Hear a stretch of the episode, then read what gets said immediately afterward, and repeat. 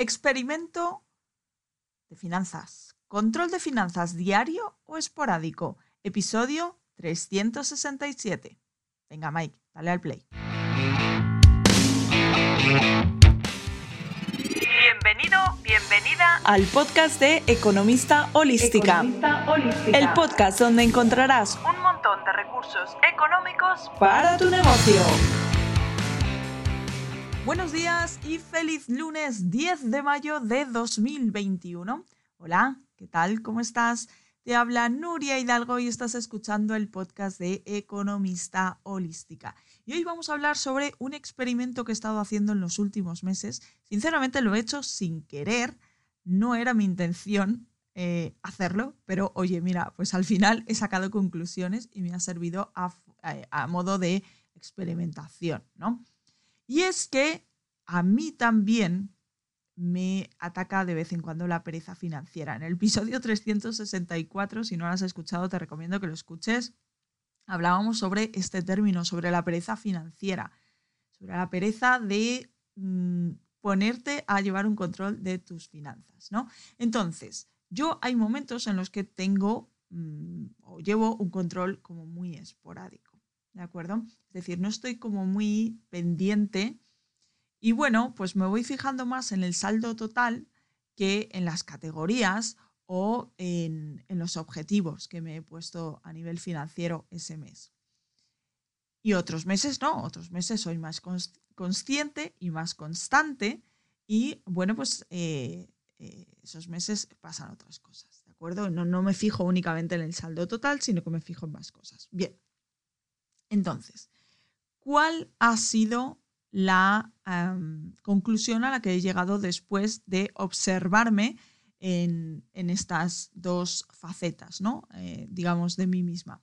Y es que cuando llevamos un control esporádico, o por lo menos cuando yo llevo un control esporádico, oye, si a ti también te pasa todo esto, cuéntame en @economistaholística.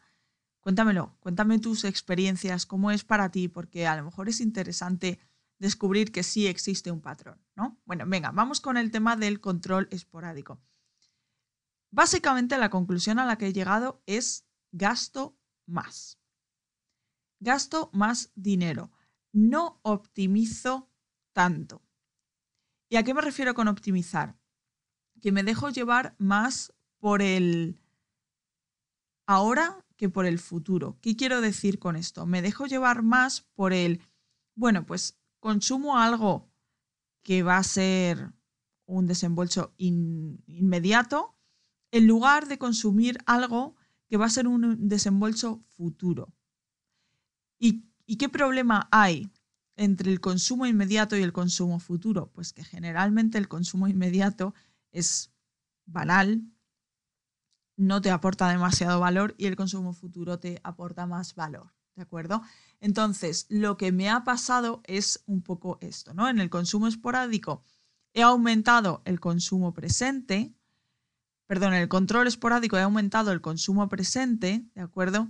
Y he disminuido el consumo futuro. Por lo tanto, sí, tengo una satisfacción inmediata, pero que realmente desaparece al poco tiempo. Y, por otro lado, la satisfacción futura, que no va a desaparecer al poco tiempo y que posiblemente la voy a disfrutar más, no la estoy teniendo, ¿de acuerdo? Esto es básicamente lo que me está pasando. En cambio, cuando llevo un control constante, y para mí ahora el control constante es categorización diaria, porque luego, sinceramente, es que se me hace muy pesado, me da mucha pereza y no lo hago nunca, categorización diaria y control semanal, los domingos, ¿vale? Entonces, ¿qué ocurre ahí?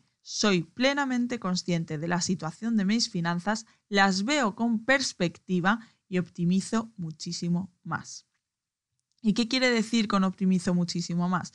Pues que me planteo objetivos que, como estoy sentada y estoy pensando en eso, estoy poniendo mi energía en qué hago con toda esta cantidad de dinero, cómo puedo mejorar la situación de esta cantidad de dinero, bueno, pues eso lo que hace es que me establezca unos objetivos más inteligentes, financieramente hablando, que cuando voy un poco así on the way, ¿no? O sea, cuando voy un poco así a salto de mata y ya está, ¿no?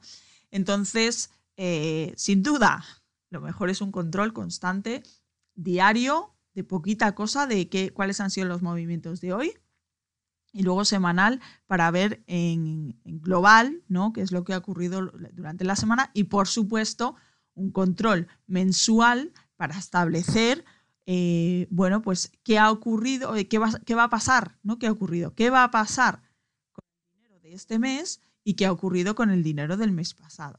¿Vale? Pero ojo, porque es cierto que llegar a esto, a este tipo de control, puede llegar a obsesionarnos, y eso tampoco es. O sea, el dinero en parte también está para disfrutarlo, y llegar a obsesionarnos puede hacer el efecto contrario, puede hacer que bueno, pues no utilicemos el dinero debidamente y que incluso lo estanquemos, ¿no? He hablado ya muchas veces sobre el tema del ahorro estanco, ¿no? Ese que es la acumulación de dinero en una cuenta bancaria, y eso al final tampoco nos viene para nada bien. ¿De acuerdo? Entonces, bueno, si queréis conocer un poco los métodos que yo estoy utilizando para organizar mis finanzas, os recomiendo que en las notas del programa os descarguéis mi ebook Presupuestos bajo control, donde explico todas estas cosas. Estoy segura de que os va a servir un montón, porque la gente que lo ha descargado ya me lo ha comentado, que era de mucha calidad y que bueno, les ha gustado. Así que ahí está el ebook, echadle un vistazo, descargarlo y leerlo. Es ameno, pero está ahí lleno de chicha, ¿vale?